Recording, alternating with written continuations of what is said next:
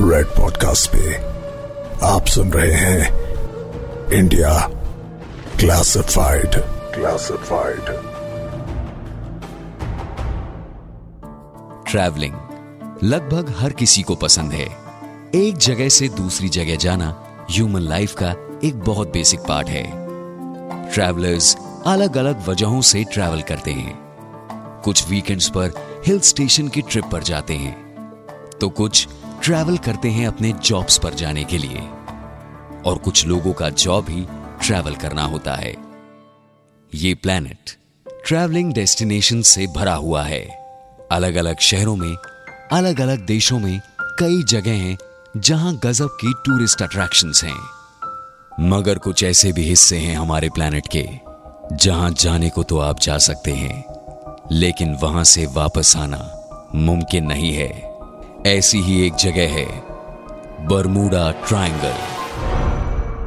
मैं हूँ सुदर्शन और आप सुन रहे हैं रेड पॉडकास्ट पर इंडिया क्लासिफाइड बरमूडा ट्रायंगल को डेविल्स ट्रायंगल भी कहा जाता है। नॉर्थ अटलांटिक ओशन में ये एक रीजन है, जो कि फ्लोरिडा पोर्टोरिको और बरमूडा आइलैंड के बीच एक जगह है।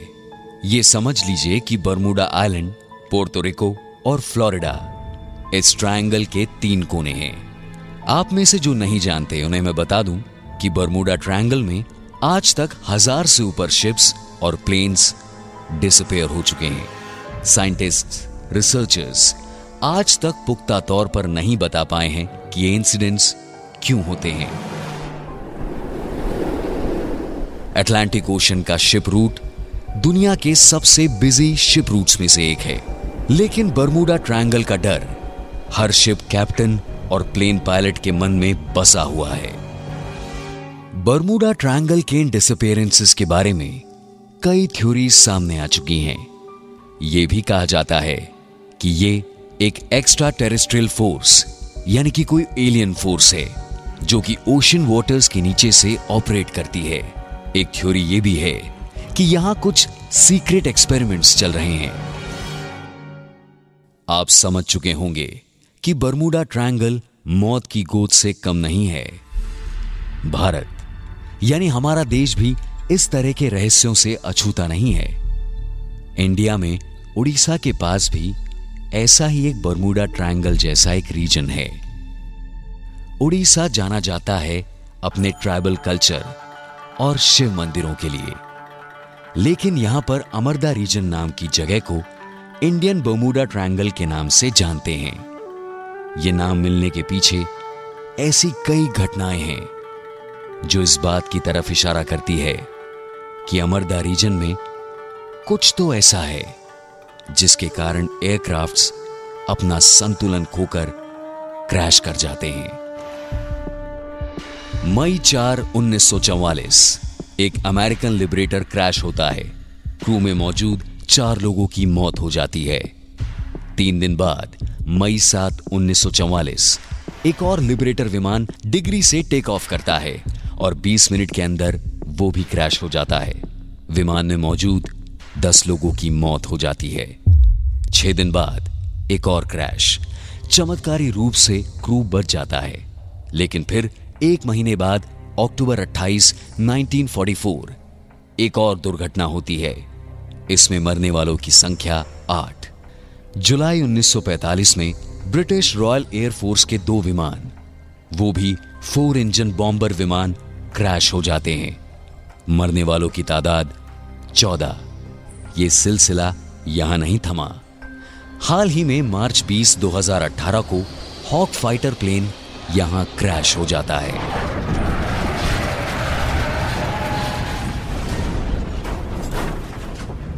सबसे ज़्यादा हैरान कर देने वाली बात यह है कि इन विमानों का क्रैश उस समय हुआ जब वेदर कंडीशंस परफेक्ट थी। अक्सर विमानों के क्रैश में एक बड़ी वजह खराब मौसम को माना जाता है, लेकिन इनमें से किसी भी हादसे में वेदर कंडीशंस खराब नहीं थी। तो सोचिए, इसके बावजूद, एक के बाद एक ये विमान क्रैश हो रहे थे। चलिए क्रैश का होना एक बात है, लेकिन आप हैरान हो जाएँगे ये सुनकर। बताया जाता है, क्रैश साइट से कोई टूटे पुर्जे, प्लेन के टूटे हुए पार्ट्स, कोई नामो निशान नहीं मिला। यह वाकई हैरान कर देने वाली बात है।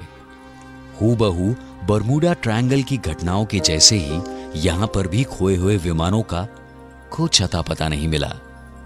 किसी भी देश की एयरफोर्स उसकी डिफेंस प्रणाली का सबसे आधुनिक और सबसे काबिल हिस्सा होती है।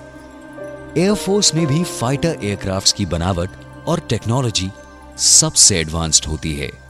जंग में दुश्मनों की गोलियाँ और मिसाइल्स भी इन विमानों को छू नहीं पाते, लेकिन आपको जानकर हैरानी होगी कि जब से रिकॉर्ड्स मेंटेन किए जा रहे हैं, यानी करीब चौहत्तर सालों में 16 प्लेन्स अमरदा रीजन का शिकार बने हैं। इन 16 में से ज़्यादातर एडवांस टेक्नोलॉजी वाले फाइटर एयरक्राफ्ट हैं। कहा जाता है कि इन दुर्घटनाओं में अब तक 25 से भी ज़्यादा लोगों की मौत हो चुकी है, जिनके बारे में कुछ भी पता नहीं चल पाया है कि आखिर क्रैश के बाद उनका कोई नामो निशान क्यों नहीं रहा। उड़ीसा के मयूरभंज डिस्ट्रिक्ट के पास का अमरदा रीजन इन्वेस्टिगेशन के लिए एक बड़ा इंटरेस्टिंग सब्जेक्ट है।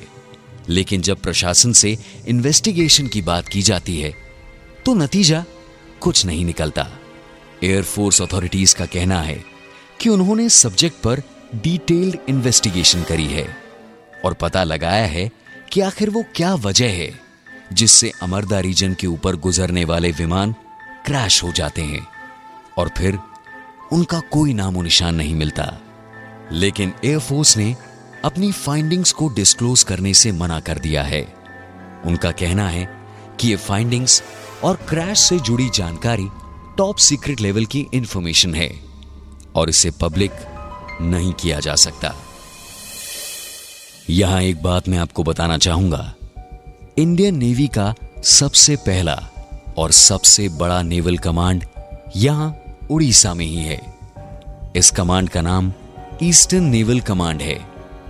कहा जाता है कि ईस्टर्न नेवल कमांड में कई टेक्नोलॉजीज़ को टेस्ट किया जाता है और कई किस्म के एक्सपेरिमेंट किए जाते हैं। अब बिना पुख्ता इन्वेस्टिगेशन के रिसर्चर्स और इन्वेस्टिगेटर्स केवल अनुमान लगा सकते हैं। अनुमान लगाया जाता है और कई वजहें सामने आती है।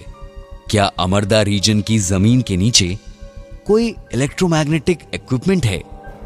क्या यही इलेक्ट्रोमैग्नेटिक वेव्स हैं? जिसकी वजह से विमान संतुलन खो देते हैं और क्रैश हो जाते हैं। क्या सरकार की सीक्रेट डिवीज़न यहाँ पर इंडियन नेवी की देखरेख में एक्सपेरिमेंट्स कर रही है? कहना मुश्किल है कि एयरफोर्स को उनकी इन्वेस्टिगेशन में आखिर क्या पता चला। लेकिन हो ना हो, अमरदा रीजन इंडिया का बमूडा ट्रायंगल है। मैं हूँ सुदर्शन और यह है India classified.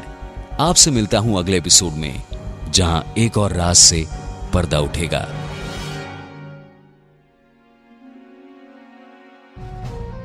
You are listening to red podcast India classified written by Dhruv law audio design by Aryan Pandey creative director Saurabh Bhramar send your feedback and suggestions right at podcast at red F M dot I N